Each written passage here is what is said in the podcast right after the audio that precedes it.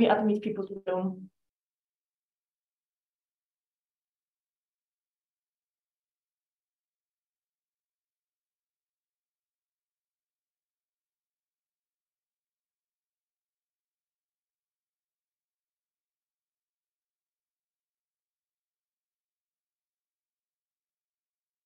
Okay, good morning, everyone. Um, thanks for joining this session of the Oxford Virginia Legal Dialogues. I'm Ruth Mason. I'm the Edwin S. Cohen Distinguished Professor of Law and Taxation at the University of Virginia and an affiliated, well, actually, now I'm the faculty director of the Virginia Center for Tax Law. My co convenor for today is Celia Degan. She's professor of tax law at Oxford University and one of the directors of the MSc in taxation at Oxford Faculty of Law. The purpose of this workshop is to foster communication between tax scholars and non-tax scholars. Um, I think by now everyone knows our format. Uh, Celia and I like to invite an academic that we admire uh, and to choose a work for discussion that was written by a non-tax academic that they admire. Then we invite the author of the work to discuss it with us here online. All of our sessions are open to the public. And to find out more about upcoming sessions, you can join our mailing list or watch social media for announcements. So first, I'd like to introduce our commentator for today. We're delighted that Georg Kofler is joining us from WU Vienna's Research Institute for International Taxation. Georg is an incredibly prolific scholar and an active member of several research networks, including that he's a member of the Permanent Scientific Committee of uh, the International Fiscal Association, IFA, and the ECJ Tax Task Force for CFE Tax Advisors Europe. In addition to being a professor at WU, Georg has taught at NYU, UF, University of Sydney, and before uh, teaching at WU, he was a professor at uh, the University of Linz, where he was the head of the Tax Law Institute. Uh, on a more personal note, Georg is one of my closest friends and um, sometimes co author, and perhaps most importantly, former student. Um, you didn't think I would get away with not saying, let you get away with me not mentioning that. Um, okay, so we're delighted that uh, Georg chose a piece authored by Robert Schutze, who joins us today. Robert is a professor of European and global law at Durham University in the United Kingdom. Robert is a constitutional scholar with particular expertise in the law of the European Union and constitutional federalism, which we're going to hear about today. He co founded the Global Policy Institute with the political scientist David Held, and he's visited uh, as a fellow or as a professor at various places, including Harvard. Uh, Georg and Robert have in common that they are both prolific scholars, and I'm not going to give even a brief bi- bibliography of Robert's work, it would take too long. But I do want to mention for those interested in the particular topic of this session, um, Robert's award winning book, From Dual to Cooperative Federalism The Changing Structure of European Law, which is available from Oxford University Press. Um, where Robert's also a joint co-editor of the Yearbook of European Law, uh, OUP's flagship journal on the law of the European Union. So welcome to Georg and Robert. Um, before we jump into the paper, I want to just note the format. So Georg will comment, Robert will respond, and then Celia and I will make some re remarks or ask some questions to which either of you, uh, Georg or Robert, may respond. Um, and then we'll open up the conversation from uh, to participants. So if you want to be in the queue, use the raise hand function, um, click participants and then raise hand. Note that this session is recorded and that the first part before the Q&A may be posted on our website. Our website includes all of our prior sessions, so you can check those out after today. Um, okay, so please convey your name and institutional affiliation in the chat so that we know who's here and so that we can give that information to Robert uh, after the session in case he wants to follow up. So without further ado, let me turn things over to Georg. Thank you very much. Thank you very much, Ruth and Celia, for the kind invitation. And it's a true pleasure to be here. And it's even more of a pleasure that Robert accepted the invitation. um, to discuss um, the, the, a general topic with us that is very close to, to what the tax community is currently discussing. So um, uh, before kind of talking about the paper, I should note that the tax area has seen, or the direct tax area has seen a kind of revolution, at least since 2013, perhaps 2016 in the European Union, where we moved from um, European regulation dealing with the removal of obstacles to more uh, anti-tax avoidance perspective on the internal market. And for many of us in the tax world, that raised a lot of issues where the authority of the union to regulate, so the competence starts and where it ends. And uh, it might be the case for many of us tax people that we see some of the constitutional issues too simplistic, or perhaps we overcomplicate them. And I think this is an excellent format um, to link what we discussed in the tax world with a general European constitutional law. And I think Robert's paper is a great starting point to dig a little bit deeper in the current issues that we face in the tax world and perhaps get the general uh, constitutional perspective on what we are discussing. I have, as for people who know me, know that this is what I do. I've prepared some slides just to kind of uh, walk through the main topics and also to focus what, what I would like to discuss or where, where I where I would like to see answers to which to which problems we have. Okay, so um, the uh, Roberts paper is uh, comparative in nature, uh, dealing with the internal and external limits of um, union-wide market regulation.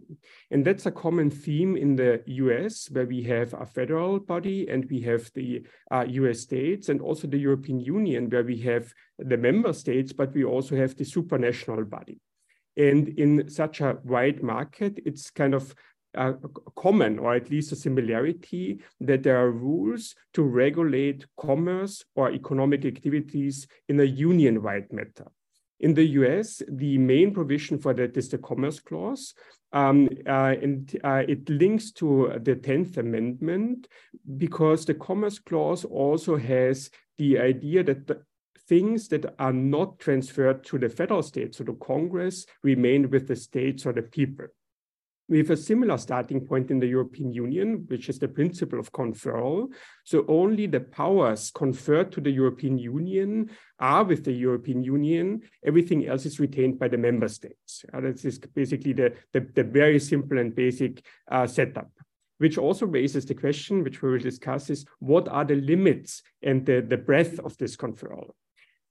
In, in, in the European uh, diction, that's usually called positive integration because regulation is seen as being the internal market closer together. So it's positive in the sense that, that we have an active movement towards a market integration. There is also another side that both the US and the EU system share, which we call in the European Union negative integration. This is largely done in the European Union by way of the fundamental freedoms, by the removal of discriminations. And in the US, it has a very interesting um, um, uh, uh, counterpart, that's the Dormant Commerce Clause, um, which uh, is interpreted by the US Supreme Court also as prohibiting discriminations based by uh, varying or disparate um, um, state regulations. And I think this is a, a, point where Ruth is probably the most prolific scholar globally on dealing with uh, dormant commerce clause issues also in, in, in the tax area. But we will focus on the first portion, the positive integration. I think the rules, and and I since I'm a, a, a European Union person, um, the the rules have some similar starting point. Um, we see that, uh, and we will see that also on the next slide. That uh, on the left side we have the U.S. Uh, constitutional law, so um, we have this Commerce Clause that the it is um, the, the power of Congress to regulate commerce with foreign nations and among the several states and with the Indian tribes, uh, which is supplemented by the Tenth Amendment, uh, which limits that power to a certain might limited power to a certain extent. And we have a similar setup in the European Union. And I've put Article 5 here as a starting point where we have this principle of conferral, um, that only the powers conferred to the Union belong to the Union. The remainder is kept by the member states. And this is um, uh, supplemented by two principles, uh, which might pose some at least procedural or political limits. The principle of subsidiarity, so that the union shall only act if the member states cannot do the job alone. That's very simplified. And the principle of proportionality, so that the union can only act in a proportionate manner to target a specific problem what what um, Robert does in his paper is um, he discusses the limits set by the case law, basically, um, to both the Commerce Clause and the internal market competences. Um, I will focus a little bit on the internal market in the European Union and then come back to the Commerce Clause, also perhaps to see some, some comparisons later on. Uh, but just to give everybody a basic setup how the internal market competences work in the European Union, I've tried to put the, the main provisions here on the slide. So in the union, we start with um, the, the question, which kind of competence might the union have? And there are two types, one two main types. One is exclusive, so only the union can regulate in these areas. And one is shared, so it's a competence that both the member states and the union enjoy. And one of the main shared competences is the internal market.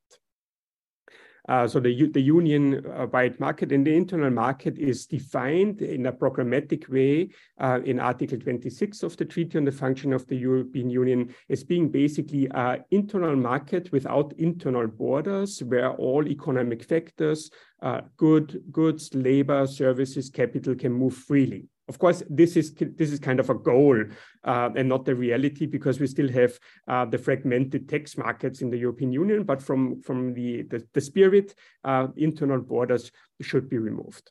And how is this done? We have three kind of provisions that are interesting now. There are many more competence provisions in the treaties, uh, but three are, are, kind of relating somewhat to the, the topic that we are discussing today we have Article 113 uh, dealing with indirect taxation, which was seen as one of the main hindrances when the treaties were created in the 1950s, because it's so obvious that customs duties or uh, disparate turnover taxes might be a problem for economic integration.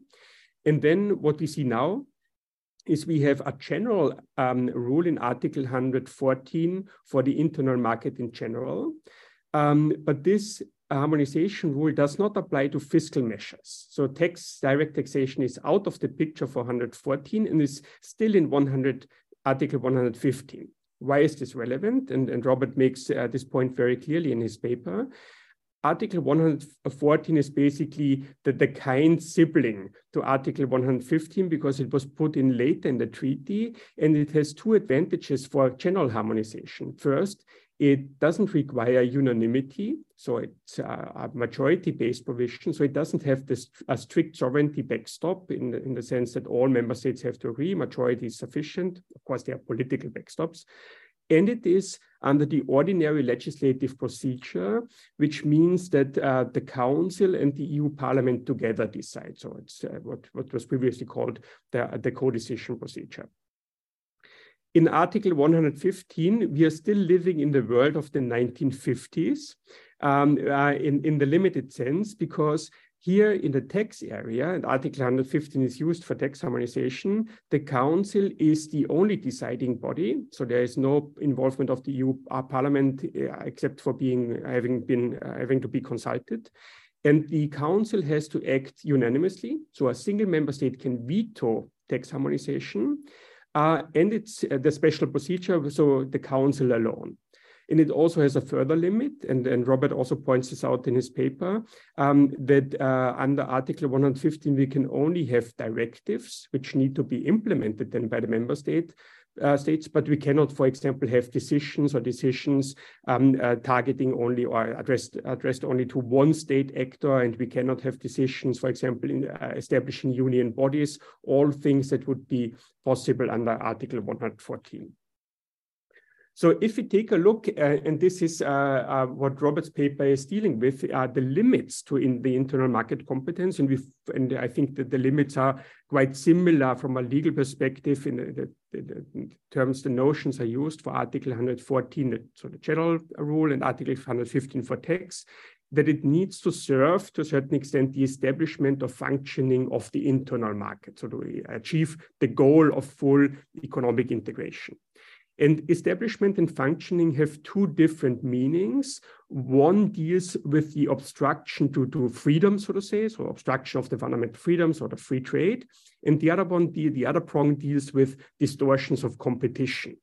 And the limits of these words or of these functions have been um, pointed out by the Court of Justice, and, and Robert develops the, the, the, the, ideas that, for example, not every tiny distortion gives a competence to harmonize. It has to be um, uh, an appreciable distortion of competition, for example, and not, not any obstacle that might in the future arise uh, gives the power to um, uh, to uh, deal with potential fragmentation. So future post potentially arising things, but the obstacles have to be likely.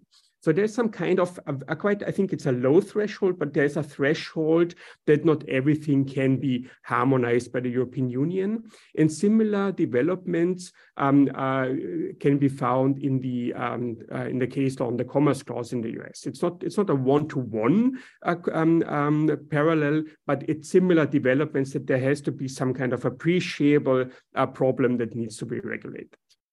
So what are the regulatory powers? And Robert deals with that um, with regard, for example, regulation. What is regulation? What is prohibition? Can you, for example, uh, create commerce under the Commerce Clause? And Robert points out to the uh, US Obamacare case where the uh, court, um, US uh, Supreme Court ruled that the creation of commerce, where no commerce exists, is not covered by the Commerce Clause, for example. Um, so there are some, some features that might be interesting then for the tax discussion.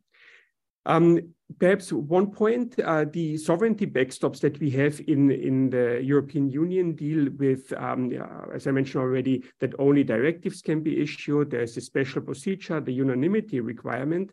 Those are all kinds of second level sovereignty backstops that are not similarly um, uh, present in US constitutional law um, so that we see that in the European Union, some sensitive areas are not subject to majority voting, but subject to unanimity. And we have, we have seen this uh, when it comes to the, to the sanctions now in the uh, Russian war against Ukraine, that we need, this is a sensitive external political issue, so there is also a unanimity requirement.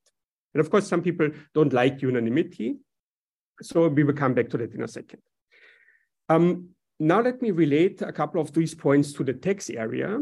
Um, initially, um, and you can see some of those directives go back in their proposals to the late 1960s, there was the idea to use direct tax harmonization to remove obstacles. So it's well known interest royalties directive, parent subsidiary directive, merger directive. They all created, they, you can call them pro-taxpayer directives because they were meant to integrate the market more closely, allow European companies to grow, to merge, to, to have several um, um, uh, subsidiaries all over Europe, and to compete uh, on a global basis with US multinationals, for example. So they were, we can call them pro-freedom directive, uh, freedoms directive, directives.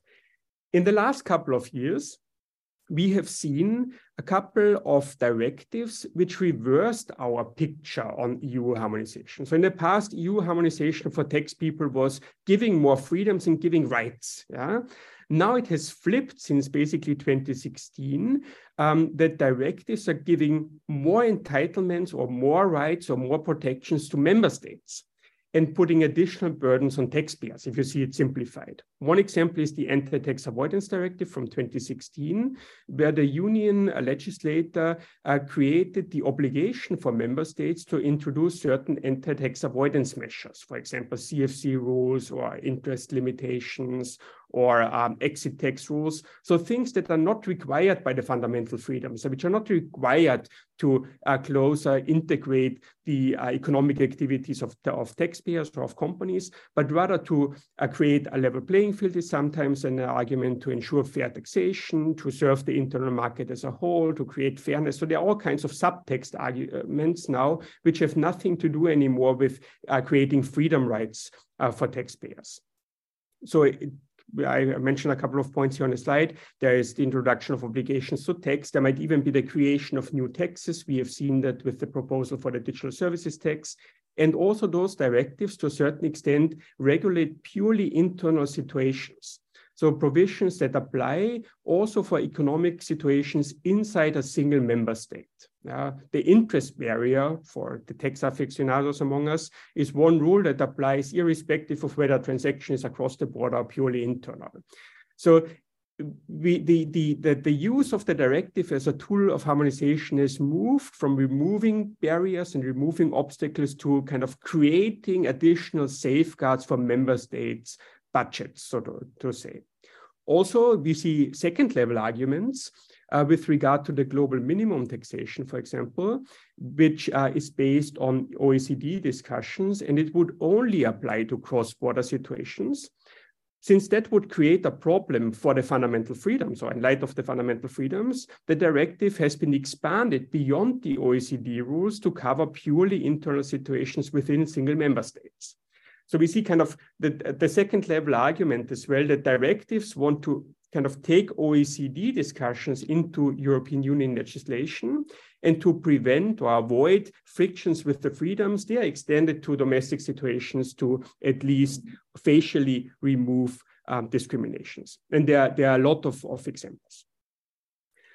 So one point that uh, might be interesting also for tax people is um, the unanimity requirement, which is certainly um, not, not a legal limit in the narrow sense, but it's a, a strong political limit to um, tax harmonization. It has been criticized by many. The European Commission has put out a, a note that they will try to uh, circumvent it, um, sometimes successfully, as we see in the regulation for windfall profit taxation, which is based on the emergency competence under Article 122 and not on a tax competence. So there are all kinds of of of, of um, how should I say of, of features now in in the use of the uh, treaty for to harmonize te taxes outside of unanimity. And the European Commission even mentioned Article 116, which is a very broad anti-disparity rule, um, um, uh, and it's uh, pretty unclear if that could be used. There's an old statement from the pre von der Leyen Commission where they say, okay, you cannot use Article 116 for full harmonization, but we will see how that develops.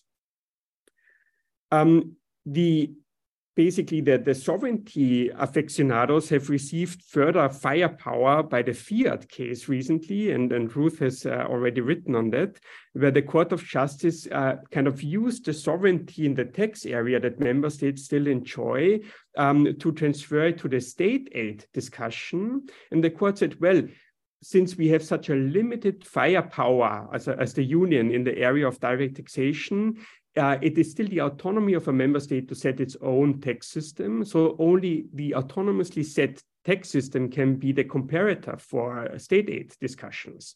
So the union cannot simply invent a pan-European standard to set a benchmark for state aid. It has still to be rooted in a member state system. So that the court also approved that sovereignty perspective um, with regard to the state aid discussions, just a, as a side note. The, the, two two short final points, and then I, I hand over. Um, is um, one point that we are discussing very intensely is the uh, is the question whether international law can put an external limit to, uh, to the use of EU competences. And um, this is specifically interesting in the tax area because some of the EU directives deal with third country situations, either third country taxpayers or third country investments by European taxpayers. And some of those provisions arguably conflict with existing tax treaties of the member states, so bilateral international agreements. And the question there is hmm, is this really in line with the European spirit that directives can be used to simply override international tax treaty obligations of the member states? And our tax world discussion, and I'm not sure if this is the, the end of the picture already, focuses a lot on Article 351. And in the tax world, we basically read it in the following way. We say, okay, treaties between the member states, they are simply subject to the supremacy of union law. Yeah, so it's basically not a problem. And a treaty override through directives basically okay. Um, when it comes to tax treaties with third countries, we use Article 351 and say, okay, pre-accession treaties are somewhat protected, so they stay in place, but need to be renegotiated perhaps. Post-accession treaties, so once a member state has joined the union, are not protected by Article 351 with a following subtext discussion, because the problems do not arise um, um, with regard to what Article 351 covers by its wording, because it only covers by its wording conflicts between international treaties and the EU treaties. But here the problems that we see in the tax area arise between tax treaties and EU directives and their implementation. So it's not a, a question of international law versus primary EU law, it's international law versus secondary EU law. And what we derive from the case law is that the Article 351 idea also applies to directives, at least in spirit. And then the question is, what about directives that are issued now?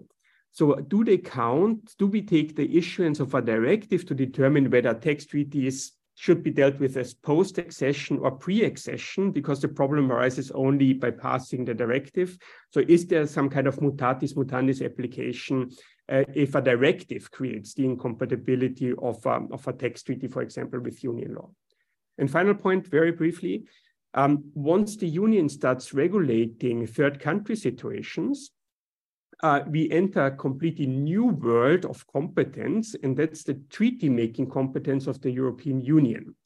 Because there are some provisions that say that, of, of course, the European Union is an international body, so it can conclude international agreements, and it does so frequently.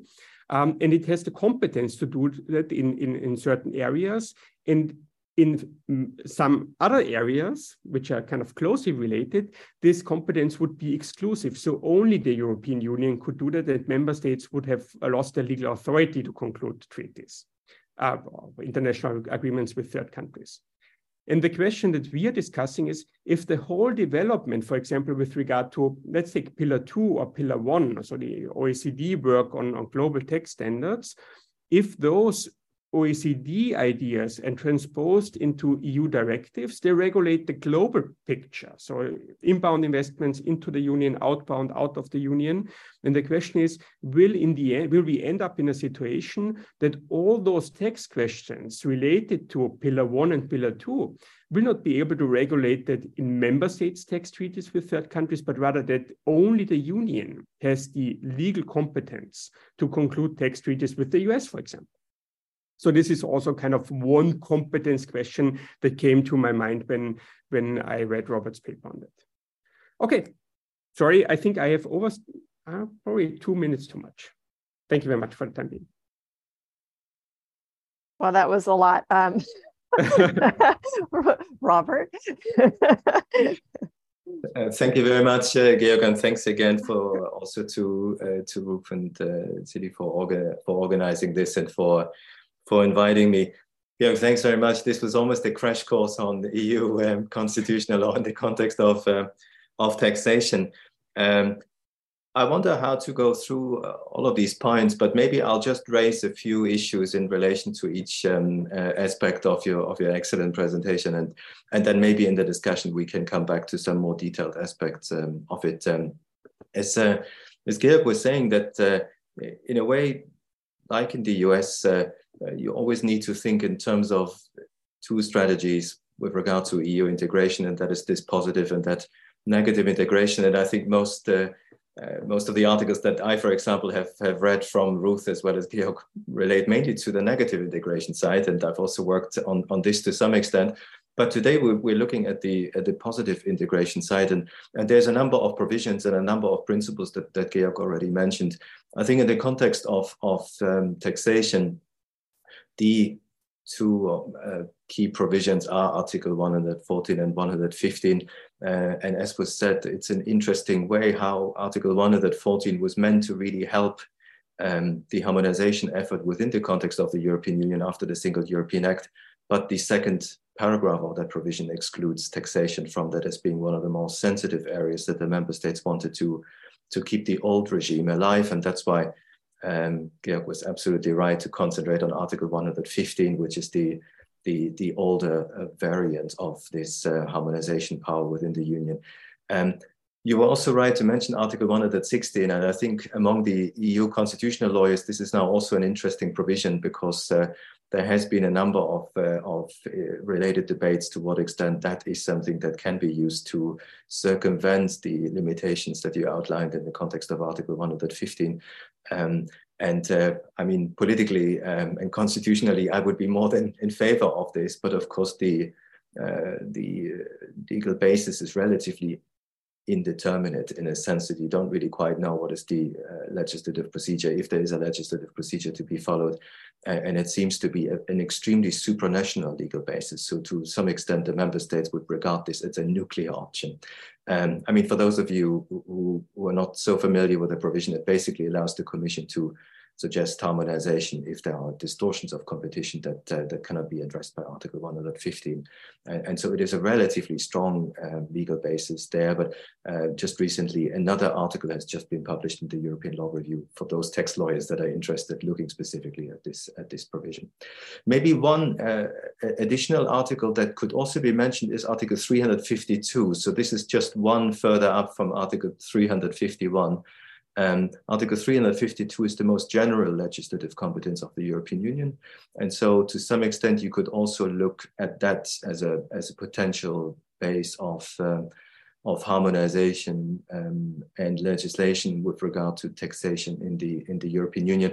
But it does have the same problem as Article 115. It requires unanimity within uh, within the Council. So some of the issues are, are, are identical. Perhaps the, the different to Article 115 is that you could also use regulations, for example. I think this is uh, generally open to any form of measures that are there. And uh, even though um, Article 115 has interpreted, or the Court of Justice has interpreted some of the limits on Article 115, like the direct effect criterion, relatively generously. Um, 352 doesn't have that at all. So there's there's always this sort of very general uh, provision that is that is also there in in the background. Um, absolutely. Um, maybe one uh, aspect that maybe I, I, throw in as a as a constitutional uh, eccentricity, one could think about also implied powers within the context of uh, of the EU. Um, I mean, this has happened famously in the context of external relations. Um, why not think of that uh, in the context of fiscal relations also? But that would again be highly controversial, and it doesn't look to me, at least, not now that the Court of Justice would uh, would go down this route. But I'm I'm just putting this out there. So, uh, so uh, if if it ever came to the fact that the pressure on the union to harmonize uh, taxation or to even you know uh, adopt the EU union tax, there are doctrinal and, and maybe creative ways to to think about that. Um, maybe quickly on on Georg's comment in the moving from the constitutional elements to the legislative elements, and I, I think this is something that I also found interesting, and, and I think a lot of tax lawyers noticed this. Now, Johanna Hey, I think I also mentioned this move from these pro-freedom or liberalization um, directives towards a much more restrictive understanding that seems to consolidate national tax powers rather than to remove distortions of competition or obstacles to trade. Uh, I mean, especially in the context of the um, ATAD 1 and 2, where, where I think that there have been some constitutional problems, or at least uh, um, uh, she raised uh, and you raised some too uh, on on this. And this is probably uh, where some of the constitutional questions on tobacco advertisement uh, really come uh, come into the equation. And that's to what extent a, a, directive that seems to be rather giving more power to the member states or consolidating more powers restricting if you like um, or embedding forms of, of distortions um, are actually entitled to be adopted on the basis of Article 115 uh, and so on 114. And, and that's uh, absolutely the critical uh, question there, where these cases like tobacco advertisement in the EU or in the context of, um, of the US, the, the cases that the, uh, um, that the paper looks at in the first part are really coming in. Um, maybe just on, on this, um, I mean, the court has been very relaxed again on Article 114 and 115 post tobacco advertisement. So uh, many constitutional lawyers have, have spoken of a false dawn, if you like, in terms of uh, some of the limitations. So perhaps there is some hope for the tax tax lawyers there too, uh, uh, in that the uh, the European Court of Justice would probably be relatively light touch when it comes to enforcing some of the limitations that tobacco advertisement has introduced, such as the removal of obstacles, i.e., having some form of of positive liberalization effort, or when it comes to the functioning of the internal market, uh, some form of um, removal of a substantive distortion of competition that is that is being there. So there is a little bit of hope there because I, I guess the the post tobacco advertisement um, jurisprudence has been relatively light touch again on some of these uh, on some of these restrictions that that have been introduced. Uh, I guess Um, the, the main issue will be in relation to unanimity voting. I think that in terms of competences, uh, um, it, it's the Court of Justice has been relatively has been relatively pro flexibility or pro union, even if the union, like in the other directives, gives back uh, competences to the member states. So maybe there it would be harder, but I, I, I, think in a way, maybe the revolution when it comes to positive integration for the future might lie actually also um, also there when it comes to, to looking at ways to circumvent the unanimity requirement uh, uh, or the political safeguards of federalism that are there. Maybe third point, uh, and I think also important, uh, uh, Georg and I think also has mentioned that there is another element uh, that is interesting, um, which is probably part closer to the negative integration provisions than the positive integration provisions, but where the court has spent an awful lot of time uh, tracking maybe that development of, of giving to some extent powers back to the member states, and that is state aid.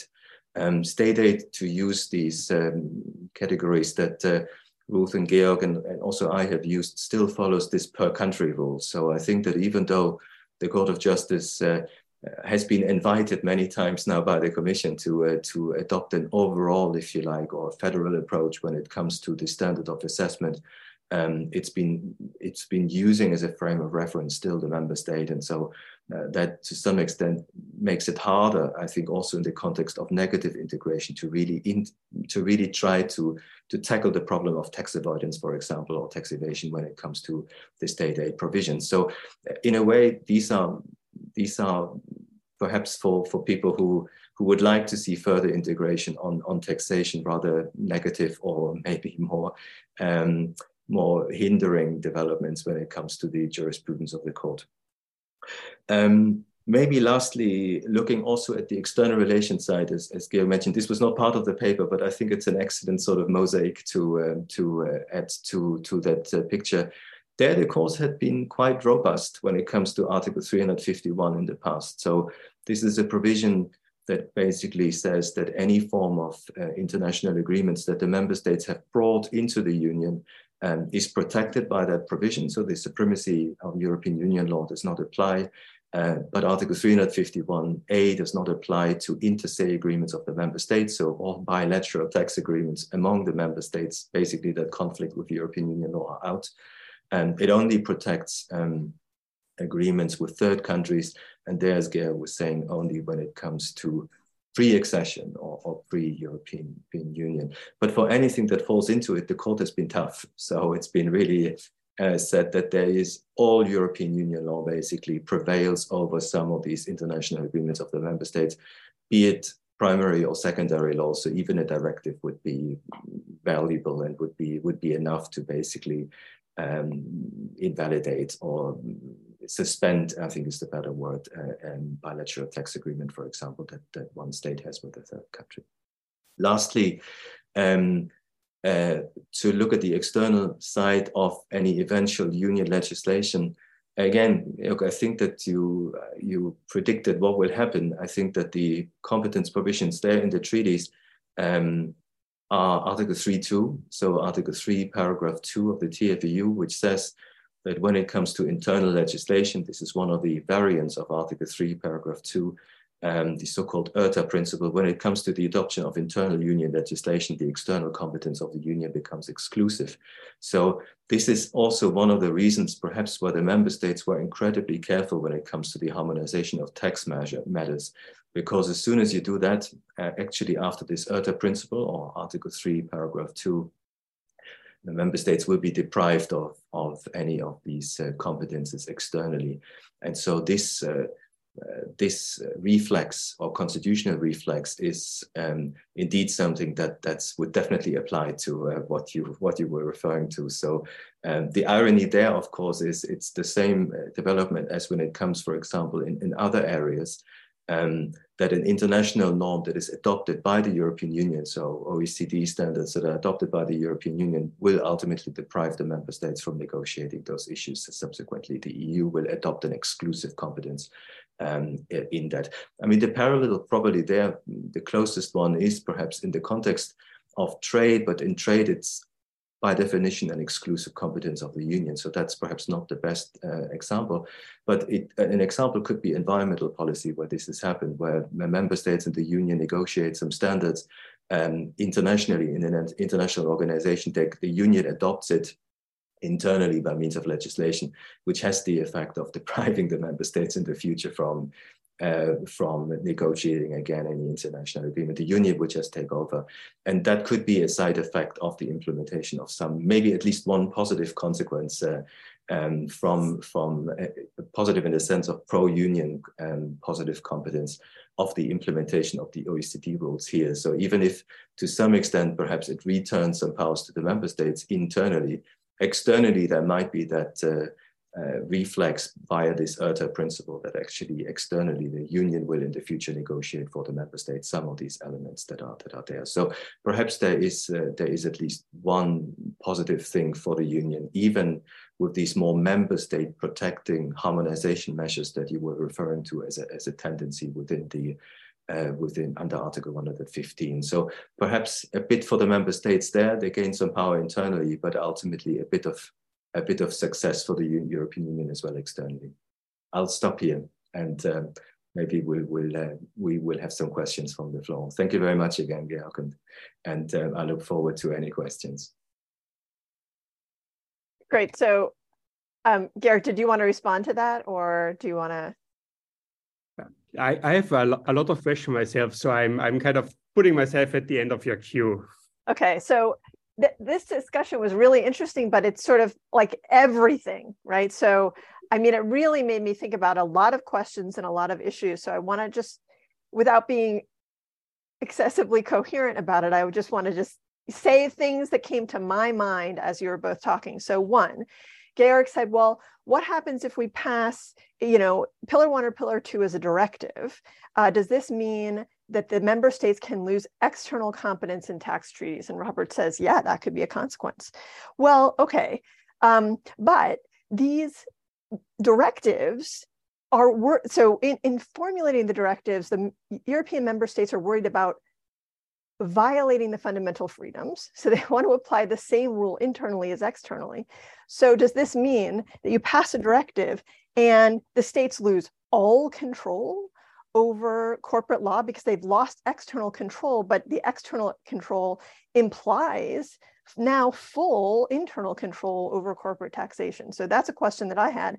And, you know, one of the things in you know bringing it back to comparative that's supposed to justify the states the us states retention of concurrent authority under the dormant commerce clause is the idea that congress can't regulate everything that there are going to be things that come up that Congress can't get to because it's got more important things to do. So now, are we imagining that the commission is going to have a Ministry of Finance uh, and an administrative apparatus to issue reg regulations in the administrative sense uh, that are going to be needed to implement uh, Pillar Two? Um, on the the scope of um, the power of the European Union and the idea that um, you know that under Article 15 you have to have um, what the, in order to have competence, you have to have something that affects the functioning of the market. And you know, there's the question of, of um, you know, whether that just means facilitating, taking off barriers, or whether that could mean uh, reducing regulatory competition among the states. Um, it is an orthodox uh, sort of, it, it's a widely accepted idea in the United States that um, you know, the, using the Commerce Clause, Congress can facilitate or constrain. So Congress could say, you know, you can't trade in a certain thing, and and and that's accepted in the United States. Um, but it's also thought that you know we don't really know what interstate commerce is, right? It's the broadest power that Congress possesses, but still it's limited in some way, and so we constantly have these questions about what is commerce. But one idea is that Congress should be understood to possess the power to regulate whenever there's a collective action problem. So this is sort of the inverse of subsidiarity. You can't regulate if the states can solve the subsidiarity, but in the US, we look at it the, from the opposite direction. That is, Congress should ought to be interpreted to regulate anything that the states are in, in incompetent to regulate. That is, if there's a problem they can't solve on their own, then we should understand that Congress has the power to solve it. So if there's tax competition, then we would say Congress can solve that problem. One thing that we haven't talked about that I think is really important and a significant difference between the US and the EU concerns the democratic deficit, at least for tax, right? Where, you know, these tax directives, if they're passed, are passed by the council. They're not passed by the elected representatives um, of, uh, you know, voters in the various member states. Um, let's see. So I have so many other things, but let me just say one more thing. So, um, you know, we've talked about positive integration, we've talked about negative integration, the dormant commerce clause, the commerce clause, and you know the fundamental freedoms, and you know the Article 115, let's say, or Article 114. Um, is there some there there may be something that's in between that doesn't fall into any of those categories, um, which is federal solidarity so it's not entitlement it's obligation so so what what we, we could talk comparatively about what membership in a federation or quasi federation whatever you want to call it um, what obligations this implies um, for states vis-a-vis the, central government but also vis-a-vis each other um, and then what obligations that membership implies uh, for states towards residents of other states citizens of other states um, I have lots more, but let me stop there because I'm not the only person here. So Robert, I don't know if you want to respond to that or collect more comments or. Maybe I'll uh, I'll start with that because there's quite a list of, of things already. it, it, would give some people also some some time if if uh, if they want to to ask a question. Oh yes, and um, don't forget to raise your hand if you have a question. Thank you so much. Let me start from the back. So I, I, think that in terms of solidarity, and maybe linking this also to this idea of, of, of competition between legal orders or competition of tax orders, if you like, within the member states, I think that this, in my view, has been discovered uh, not just by the OECD issues of tax avoidance, but that's been a problem in the EU for quite some time now in terms of both the internal market, but also uh, I think when it comes to the harmonization. In the harmonization context, of course, because of unanimity. Uh, and so I think that the weakest link, if you like, or the, the member states that, that, that has the lowest, um, uh, probably the lowest tax uh, rate is probably not willing to necessarily harmonize up that tax rate. Uh, um, and so I think that there is a, is a question of, uh, of solidarity with regard to both um, I think one of the countries that, of course, has been targeted uh, as being complicated is, for example, Ireland, both with regards to, I think, that the solidarity with regard to corporation taxes and the harmonization um, is concerned, as well as, of course, in the case law, there are numerous cases now um, uh, that deal with Ireland's uh, special um, tax arrangements when it, when it comes to uh, the fundamental freedoms. So absolutely, I think that there, there is a question at the level of the member states for solidarity uh, that perhaps comes out of being part of a big, bigger bloc and perhaps to have an almost a, a, a moral or constitutional obligation to to limit that competition of fiscal orders or race to the bottom that's that's taking place. Um, uh, but of course, legally, I think that's for, certainly for the harmonization that's going to be hard to uh, to impose simply because the treaty says unanimity. Um, which brings me to the democratic deficit point. Um, I think this is often used by constitutional lawyers as the argument against saying that there is a democratic deficit, simply because every single member state to some extent could veto that um, piece of harmonization or, or, legislation that's there. Of course, you're right that uh, it's a matter of the council, um, and so the national parliaments are out, but uh, you could say that the national governments are meant to be agents of these national parliaments. So, in, in a way, perhaps you could say that when it comes to all legal competences of the union that require unanimity, to some extent, uh, this argument has been made the, the democratic deficit perhaps is not so strong. It becomes stronger to some extent, or for some, when it comes to qualified majority voting, simply because uh, in some areas of the treaty, the European Parliament is not yet a co-legislature when it comes to, uh, to the Council. And so there is, to that extent, a structural deficit when it comes to uh, uh, when it comes to democratic input within the within the European Union. But for example, for Article 114, that would be there. It would be the ordinary legislative procedure. So symmetric rights between the European Parliament um, uh, and the Council. Um, moving backwards, Article 100. Um, uh, 15, absolutely. I, think that uh, there are some limits, and, and you you're right. I mean, you are the great expert when it comes to the Commerce Clause. Uh, I, I think that there are also some limits that the you know new federalism in the 1990s in the US has generated. Um, uh, and I think Sebelius or the Obama case also introduces, um, I think, some constitutional limits uh, um, to the Commerce Clause. So not not everything there is, is allowed. Um, and and I agree with you that these federal competences or union competences should really be used in order to attack collective action problems. So, um, so I think that when it comes to tax competition, for example, you could argue that this is really the way to, to deal with it. Though I thought um, in the US also, their Congress hasn't really been so active. Um, I mean, question mark when it comes to adopting federal uh, harmonization measures when it comes to taxation. I thought there were only one or two um, um, um, issues where this has happened, uh, um, whereas the rest really is still subject just to the dormant commerce clause um, limitations. Uh, for the states there. So maybe an interesting question for me would be then to you, what's the matter there? Because in the union, I, I could certainly, you know, for the European Union, it is about unanimity. So you are as weak as, if you like, the weakest member state uh, that's there. But in the US, you could imagine that um, the simple majority rules that exist would, would generate much more legislation when it comes to tax harmonization, and yet that doesn't seem to uh, that doesn't seem to be the, the case there. Uh, moving upwards to uh, to your second point, I think from constitutionally, when it comes to the administration of and executive powers of, say, for example, the implementation of, of OECD standards and so forth, or the control um, I'm more positive that the union would have that competence. Um, because under Article 114, there is a number of cases where the Court of Justice has said that these, um, the internal market competence is not just a legislative competence, but also an executive competence. So the limits that the union has uh, under Article 114 could also be used to the same extent to establish, for example, an administrative structure, agencies, um, and even take individual decisions when it, when it comes to uh, uh, taking a decision because Article 114 now allows for the adoption just of measures. So that, that has been taken uh, by constitutional scholars to also allow for the adoption of administrative decisions, for, instance. For, in, for instance.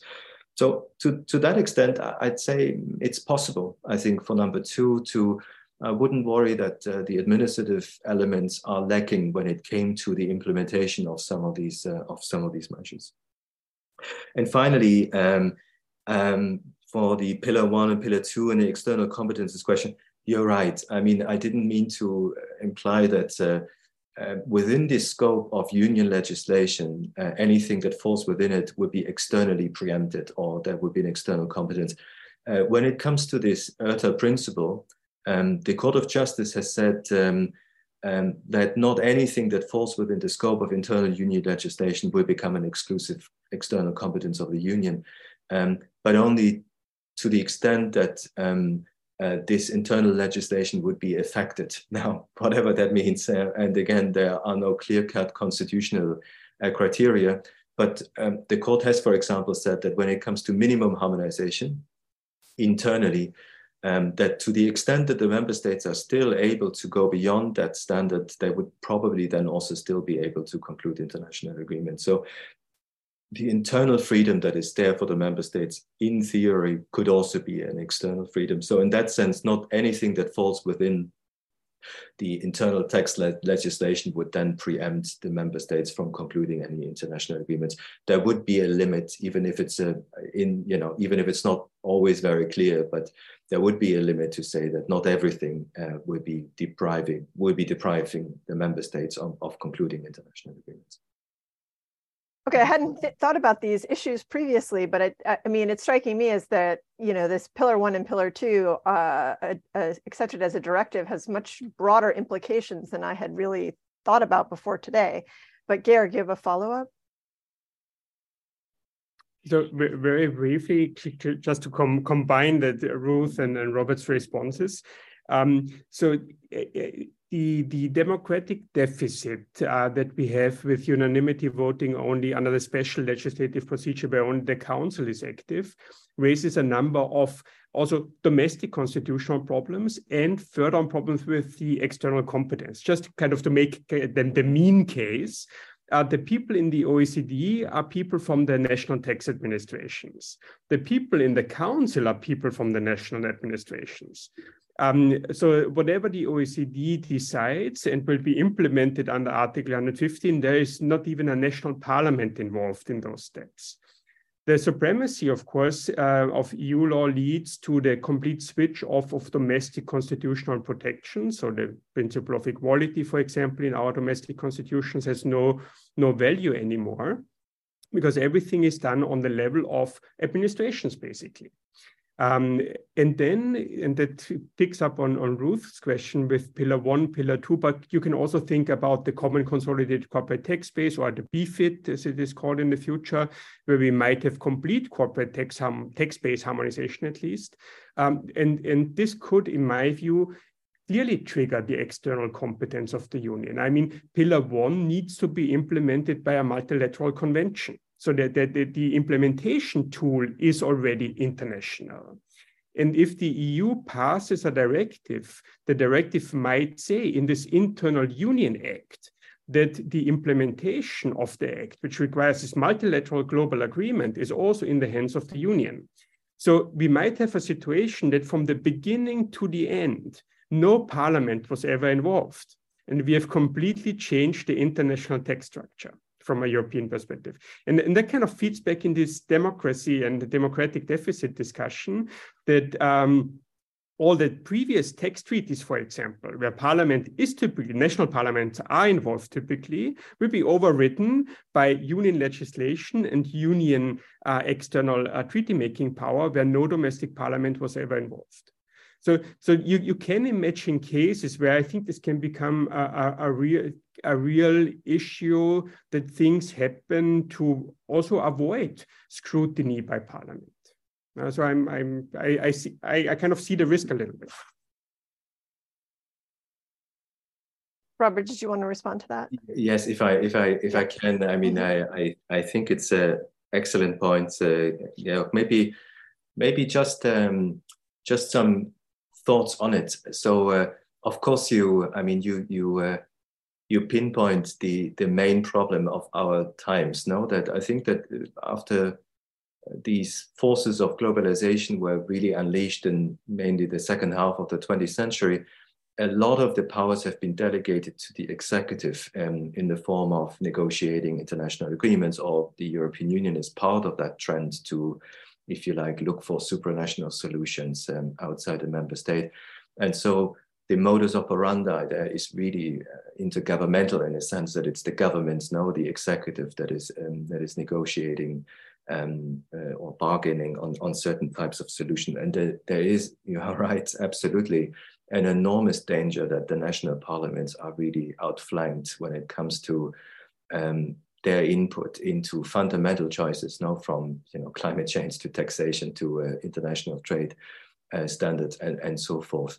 I think that the answer that you could suggest when it comes to and maybe uh, to some extent um, um, the unanimity uh, rule within the council is then not an answer because you're right in a way it's still the same administrative agents um, or tax experts that are also then in the council uh, that have been in the OECD. Uh, though I think that there are ways that the European Union uh, has developed methods of allowing parliaments to do this. So, for example, it's not so much that the European Union um, dictates it, but it allows it, is when it comes to um, Article 352, where um, in the context of uh, Germany, but also prior to Brexit, the United Kingdom, and also in Denmark, before the national executive could, could give an agreement in the council on a certain type of measure, it needed to get a parliamentary entitlement from the national parliament. Um, of course, this is hard because I think that in a way, you know, it, it, ties the hands of the minister who is going to be in the council. But it's it's not been. That's perhaps the point that I wanted to make. It's not been prohibited by the union. So um, it is up to each of the national parliaments to determine to what extent it wants to have a um, you know, an imperative mandate to use that, um, you know, parliamentary term in, in, which it wants to tie its own executive um, to a certain resolution that the parliament has taken when it comes to it. Of course, uh, I mean, it undermines to some extent, of course, the, the bargaining element within the council and so forth, but that, that would be one national solution that the European Union has not, has not prevented from, uh, from, from doing so. Um, not ideal. I mean, it would mean that the national parliaments would always have to shadow the European Union, and I think this is already very hard. Um, but if it was limited to certain sensitive areas, I think you could potentially introduce uh, introduce um, uh, this. I mean, the alternative, of course, and and maybe uh, this is my preferred option, is of course to involve the European Parliament. So I think that if you accept the idea that the European Parliament does have legit democratic legitimacy, as I would, for example, I, have never bought into this. Um, no demos theory. If for those of you who, who uh, don't know what I'm talking about, some some academics argue that there could never be any democratic legitimacy within the European Union uh, because the European Union doesn't have any demos that sort of supports that uh, parliamentary structure that exists. I don't believe that. So I think that for me, uh, the idea that you have regular elections, you have an instrument um, uh, and an institution that is there for democracy uh, in the form of the European Parliament could compensate for, for that uh, lack of national democracy. So one solution, of course, could also be to just insist on you know, involving the European Parliament in the ordinary legislative procedure, and and that could be that could be good for all tax measures. No, uh, from uh, from uh, um, uh, 352 to um, to uh, 115 and and uh, or 116 for that matter. Um, if that that that's perhaps one way to to solve that dilemma that you uh, you don't involve national parliaments because it would be complicated to actually uh, create that sort of imperative mandate structure but but you rather have the European Parliament really controlling, checking, amending uh, legislation that's uh, that's there. On the external aspect, um, maybe uh, I think there you could argue that there is again the same solution that you could have. Um, it's not perfect uh, because when it comes to the negotiation of international agreements, um, the Parliament now after the Lisbon Treaty is able to uh, or is, is entitled to give its consent for all areas that internally require consent or co-decision. Um, and so again, if you then say you democratize some of the harmonization bases within the treaty, Article you know 15, 14, maybe 352, um, this would also have an external reflex on the external conclusion of external agreements in that um, the European Parliament would be entitled to at least consent to these agreements. Again, this is of course not perfect um, uh, because uh, consent feel really means take it or leave it. Um, and so uh, oftentimes the European Parliament is, is then facing this dilemma. Does it want to block the entire international agreement on the one hand uh, because it disagrees with Article 305 of that international agreement or does it let uh, that this go through um, and again, that creates to some extent a form of democratic deficit. So it's again not a perfect solution, but there is a, a bit of perhaps a better picture um, than no democratic involvement whatsoever. Celia. Yeah, hi, thanks. Uh, so, uh, so disclaimer, I'm neither a constitutional lawyer nor an EU uh, lawyer, so please uh, excuse the, the naivety of, of my comments.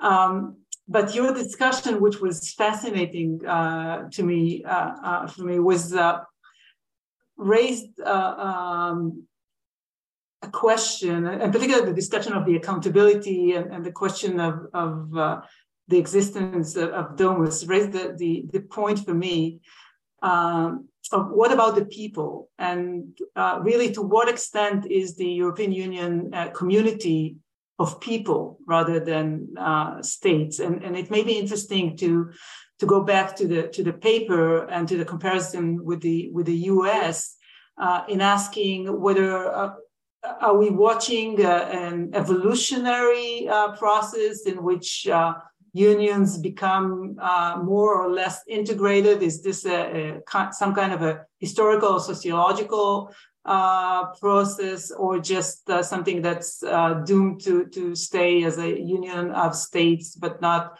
look at, at the people? And the reason I'm, I'm interested in, in this question uh, takes me back to to tax, right? Because tax, at least for me, is is not just about the market, right? Tax uh, is really what uniquely links uh, the, the, the state and its people, and it's it has a lot to do about uh, people's identity and the the identity of the community of people uh, that's incorporated in, in, in the, the state. Um, and, and that might be the reason why the, the, the states of the European Union have chosen to leave tax out of the jurisdiction of the, of the European Union to, to start with. Again, something I, I'm just speculating on. Um, and it, it, would be interesting to, to try and, and think about the, the distinction with, within, within the tax uh, uh, system itself between what is market related and, and what's not market related uh, to make that kind of uh, distinction.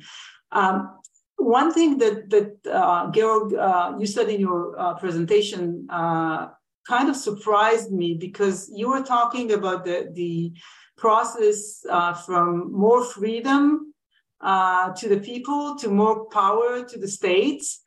and but when you're thinking about this in the European Union context, um, I, I, was wondering whether it's really about more freedom, because more freedom to the people really facilitates uh, the race to the bottom that Ruth was uh, talking about. While the, the more power to the states allegedly uh, protects uh, uh, states' sovereignty and, and the ability of states to, to facilitate uh, community. But to tie all that uh, back into where I started from, the, the question of, of state sovereignty kind of uh, um, made me thinking um, what is really the, the purpose of us protecting sovereignty? I mean, are we protecting sovereignty for the sake of the states? Or should we, or possibly are we protecting sovereignty uh, in order to protect the people of the state.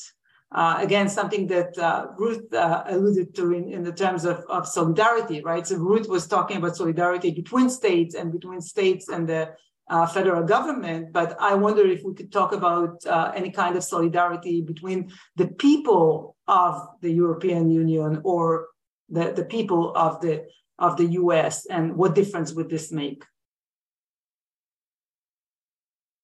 Robert? Um, this time in in uh, in team and tandem with with Georg, perhaps uh, as there were also some some issues uh, addressed. Uh, um, thank you very much, uh, I, I think I I I would say that the European Union self-understanding has been that it's moved away from just a purely international organization of, of states towards an, an, an understanding that also includes um, people or individuals. So, I mean, the, the, the, the, classic way is just to look at it in the context of, for example, questions of direct effect, where, you know, the treaties themselves have been seen to given subjective rights. But, but even more importantly, I think since the Maastricht Treaty, you have uh, certainly a move also of thinking of, of national peoples being active agents, also in the political context of the, of voting for the European Parliament the European Parliament being increasingly involved in the internal and external actions of the Union. And so I think that in many in many ways, I think that the union would be seen as a union of states and peoples today, if you if you if you allow me this in a in a way, perhaps that you could link it to the United States, where I think you have also this uh, ambivalent or this this idea of a dual nature that the union of state is a, a sort of a, a, union of states but also of, of a union of individuals that are that are being united there. I think there are certainly elements there. I mean turning your argument if you accept that on its head it's one of the things that i personally find interesting as a constitutional lawyer and i think some people have made this uh, argument before if we do have representation of the individuals already at the European level by the European Parliament, why is there no taxation at the European level? So, uh, so why do we have a situation where it is, you know, representation without taxation? And uh, you could argue that I think that the, the bonds that have been created by the union are now so strong that you you could actually say, you know, that uh, taxation powers are an implicit um, power of the European Union because I think that that bond is there. And I think that you, you mentioned that that bond is strong and it, and it's it's so strong that the American Revolution was started on it in some ways. No, so uh, not just the American Revolution, also you know the British Civil War in the 17th century has a tax origin. So I mean, tax issues are maybe the most personal issues for a lot of people. No, uh, um, and so, uh, yeah, if if if you lose half of your salary or forty percent of your salary, I think that this is a major personal uh, personal issue. No, when it comes to income tax, for example, where, where the state has an incredibly strong element there. So.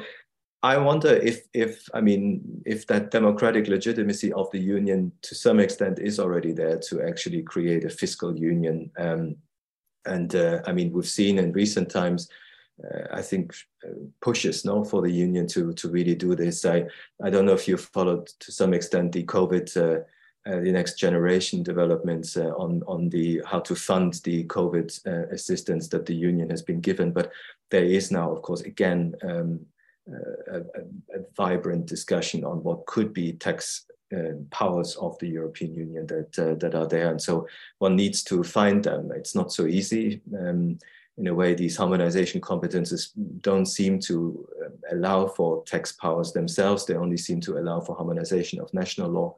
Um, but there are possibilities um, in the treaties, I think, that uh, have yet to be exploited when it comes to, to also establishing tax powers.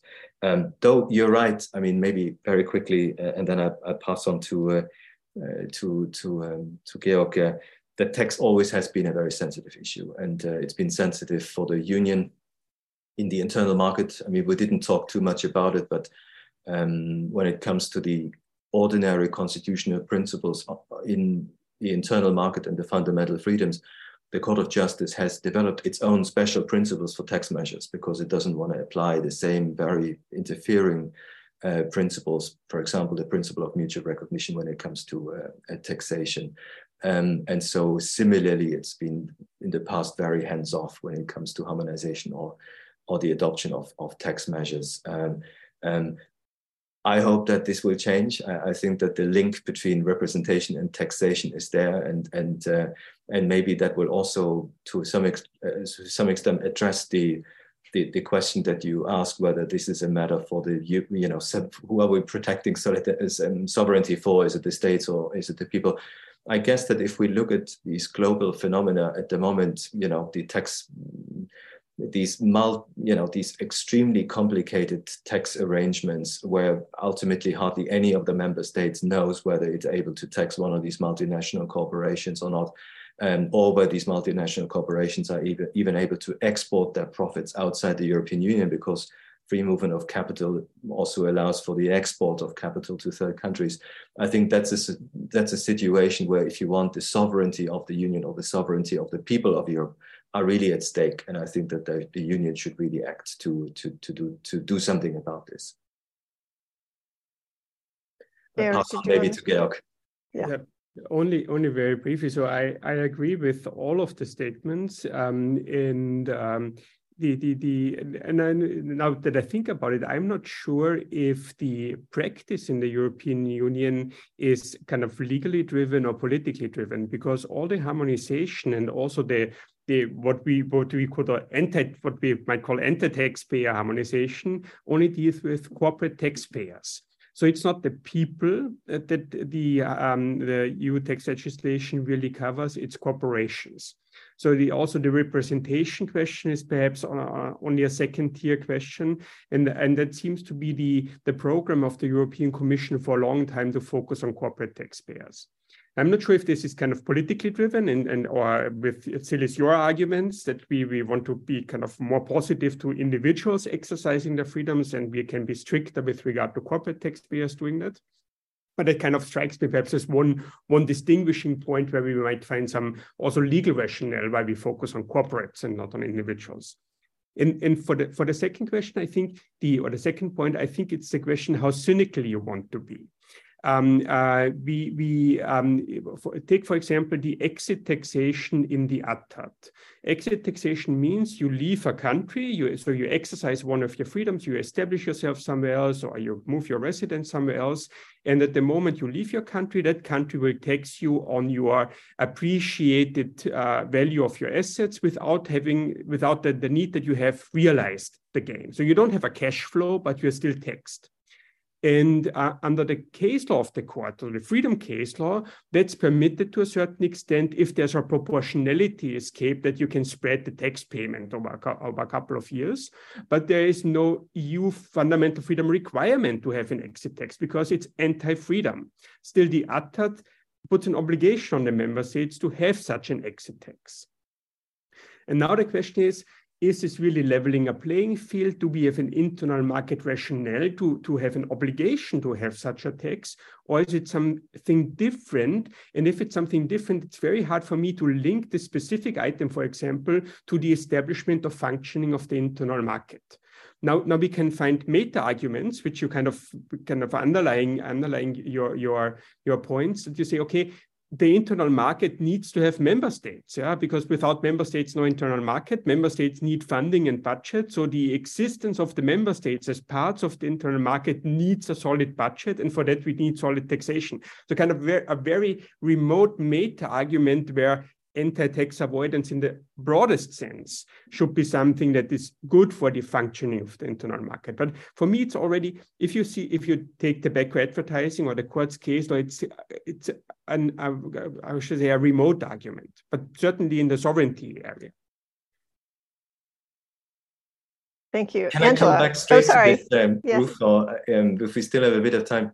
Yeah. I, I, agree, Georg. Maybe here, I, I, think that one of the interesting bits for for companies um, is you're right that the representation slash um, taxation nexus is is not so stronger there. Even though you could say that uh, the taxation duties are imposed by the fact that the corporate charter used to be a grant that was given by a state to that company. So in a, in a way, you could say that you pay for your life if you like, by, by being subject uh, to, uh, to taxation. And maybe very quickly, I, I, think this is a fascinating point. Uh, I think one of the reasons why I think that the court was so conservative, uh, I mean, conservative in a sense, uh, no, sorry, the union legislature was so cons uh, conservative in the sense of, of um, allowing for these exit taxes and the codification of, of you know, the, you know, the national grid jurisprudence and, and so forth there, is that positive harmonization is not forthcoming.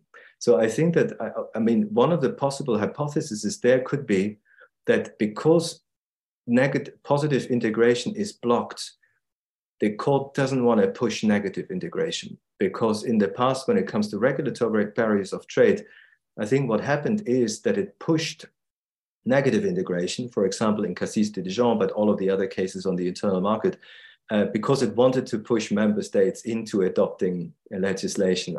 Ultimately, at least that's what uh, that's what I, I think. So it wasn't so much the principle of mutual recognition as an automatic form, but it was putting pressure on the member states to go into the council and to hammer out a deal under these um, under these positive integration measures. And that hasn't happened in the context of fiscal measures for whether it's still unanimity or other, other political reasons that are there.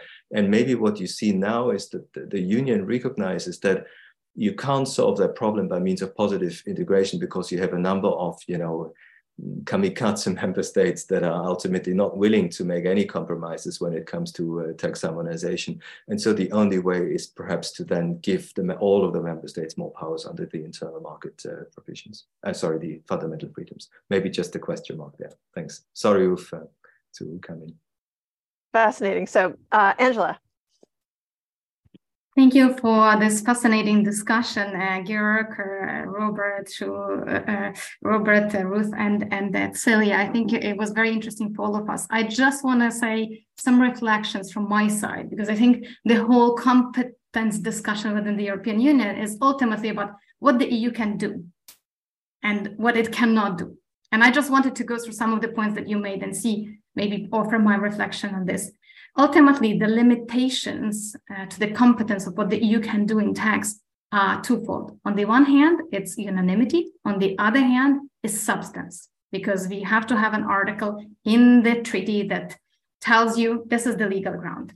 So on the unanimity, I think the way the discussion has been unfolding, specifically in the tax context, was can we escape 115? Can we use another legal basis?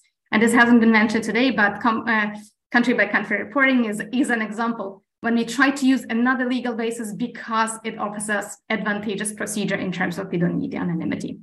Um, what if we don't have uh, agreement, but we cannot use other legal basis? Then we still have this 116, and that's a very intriguing discussion uh, um, on uh, whether it's a nuclear bomb, whether we will ever see it uh, uh, being used or not. So this is where we are politically. In terms of what I think is more interesting um, from legal point of view is when we take 115, are there actually any limits? The only uh, reading of the limits we can find when we read 115 114, sorry, and the jurisprudence of the court on, uh, on that article, right? But what we do know, the big takeaways is light touch review by the Court of Justice, pro EU court, and we have an article which is defended by the unanimity voting. So the court is likely to be even more uh, reluctant to police the limits of the competence exercise under 115.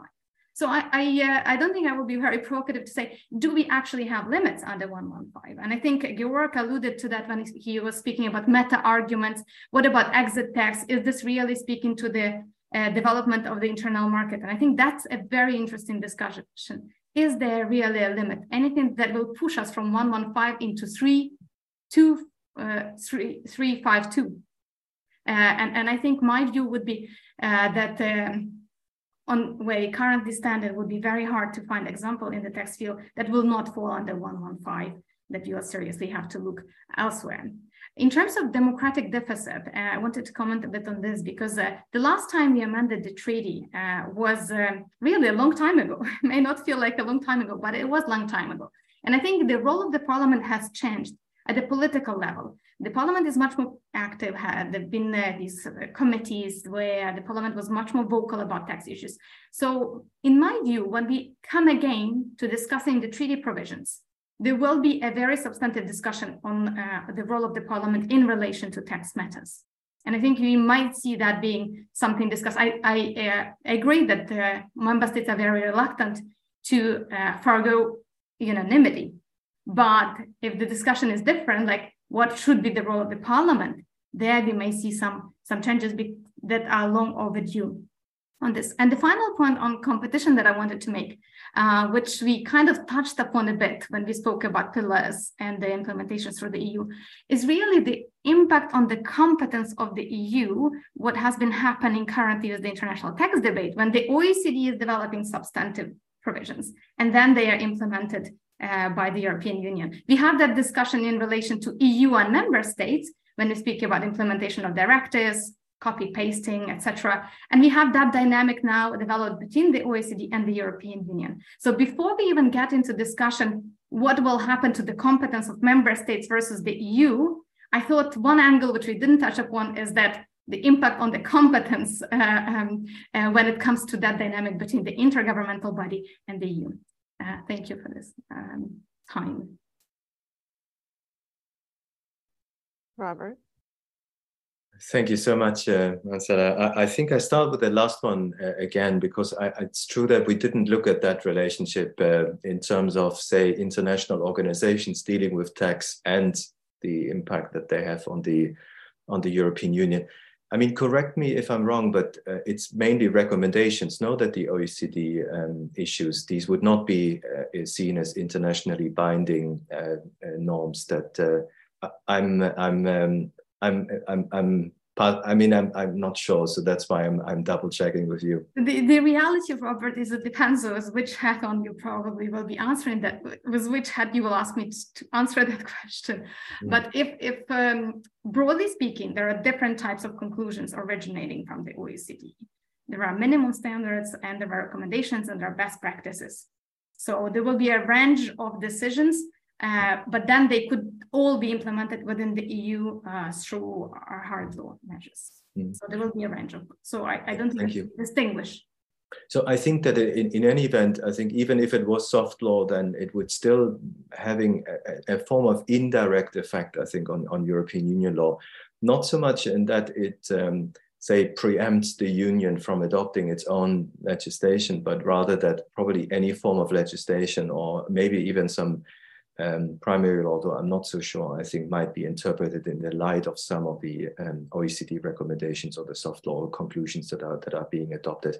I think where you are, are truly uh, right to point this out, if it came to an international tax agreement that the European Union, for example, concludes, whether it's a, you know, if it ever were the case that it concludes a bilateral tax agreement, for example, uh, with a with another with with a country then the status of those international agreements in the union legal order is above ordinary legislation. So I think, unlike, for example, in the US, an international agreement that is seen to have direct effect within the union legal order, because the union is a monist legal system, would actually prevail over internal legislation that is there. So it would be direct, I mean, in theory, if it has direct effect, it would be directly applicable, just like legislation and would have a status that is above ordinary legislation in the EU. So to that extent, it would also limit the powers of the European Union to adopt any form of fiscal harmonization, for example, if that was the case. But I'm not sure for the OECD, so that's why I'm uh, I'm not an OECD expert to what extent these norms are seen as as treaty norms or internationally binding norms. I think that they will probably be characterized more as for as as norms of soft law, no, as, as a recommendation to be addressed to to to the member states. Uh, walking backwards uh, for the second element, I think that in terms of the European Parliament, you are um, absolutely correct to point out that the European Parliament is rattling in its cage uh, to get more powers for the Union when it comes to fiscal measures. Uh, and they are mainly, of course, in the context of um, an aspect that is not so much to do perhaps with tax harmonization, though that's also the case when it comes to, for example, some of the issues like tax avoidance but it's in relation to the union's own fiscal capacity. So I think there the union parliament has been saying for a long time in its resolutions, the union needs to get its own fiscal powers. Uh, I mean, a former president of the parliament even spoke of, of the need of a Copernican revolution when it comes to fiscal competences of the, of the European Union. But the parliament, I'm not sure how much power it ultimately has in, in terms of pushing that agenda through. I think that it's, it's, fairly, it's fairly limited there. And finally, I think on terms of the constitutional limits on Article 115, um, I mean, Georg has already said it, it, it partly depends on these two alternatives. So I, I think it all depends, you know, is it establishment or functioning? Because the, legis the legislation, even that is restrictive to the establishment of the internal market, such as these exit um, taxes, um, that you know, without a doubt, hinder free movement of, of companies when they move from state A to state B, uh, could potentially still be justified by removing these distortions of competition. And, and I think that uh, that would probably be the, the, Trump argument here to say that, uh, you know, um, a German, you know, a formerly German company doesn't no longer establish itself in Germany, but rather goes to Ireland uh, because it's afraid of, um, you know, of, of some taxation disadvantage that it might have under German legislation as opposed to another legislation. And so that movement itself would be seen probably as a, as a distortion of competition when it comes to the freedom of choice of companies to establish themselves within the internal market. And that would be the big question. Or to what extent maybe um, these two elements need to be balanced? No, I think that I, I also hadn't thought about it. To what extent uh, you can have, you can really justify ex, uh, union legislation that admittedly removes distortions of competition, but at the same time introduces barriers of trades that are technically, you know, maybe unacceptable. Um, and I'm not sure. I think at the moment, um, as far as I know, the Court of Justice uses these two variants, um, establishment and functioning in Article 114 and 15 as alternatives. So it doesn't balance them. So if you if you fulfill one, you basically have the competence to deal with it. Mm. Um, it would be harder. I mean, maybe there's one way to look at this by saying that the union legislature is also bound by the fundamental freedoms. So you wouldn't. So you would say the union has the competence to adopt this type of legislation that establishes barriers in the internal market, but that union legislation would violate the fundamental freedoms themselves. But this is really also a bit controversial because in, in many ways, the fundamental freedoms are often seen to be addressed to the member states and not necessarily to the European Union. So you'd have to make the argument that the union is also bound by these fundamental freedoms and that the union legislature would be limited. It wouldn't be able to establish, you know, let's say major restrictions on the free movement of, of persons or companies or something else uh, that might be justified by you know uh, this idea of removing distortions of competition, but that violate the fundamental freedoms. But but that um, is another really interesting constitutional question that I would also have to look at to what extent um, that is the case that uh, the union legislature is itself bound by um, the fundamental freedoms. So in a way, I think that you know to translate it into U.S. terms, it would be to say to what extent is U.S. Congress acting under the Commerce Clause bound by the dormant Commerce Clause. And, and in a way, this is kind of very strange. yeah. There's a good answer to that, which is not at all. Um, it's completely clear in the United States that Congress could stop uh, cross-border commerce if it wanted to. Um, but uh, this, we are out of time now. we had such an amazing, such an interesting conversation. I have lots more questions. I know that there, are questions posted in the chat, which we will save for you and send to you, Robert. Um, but I just want to say thank you both, um, Georg and Robert, for this amazingly interesting discussion. Um, and I are really glad to have you here, and we will continue to do these sessions. So everybody look on social media for the post of the next session. Thank you. Thank you very much, especially to Georg for a wonderful presentation um, and uh, to Ruth and, and Celia for, for having me. Um, thank you also for the questions and uh, I'll, I'll hope I can join the other meetings maybe in the future too. Thank you. Great. Big thank you from my side. It was wonderful to, to have you all be invited.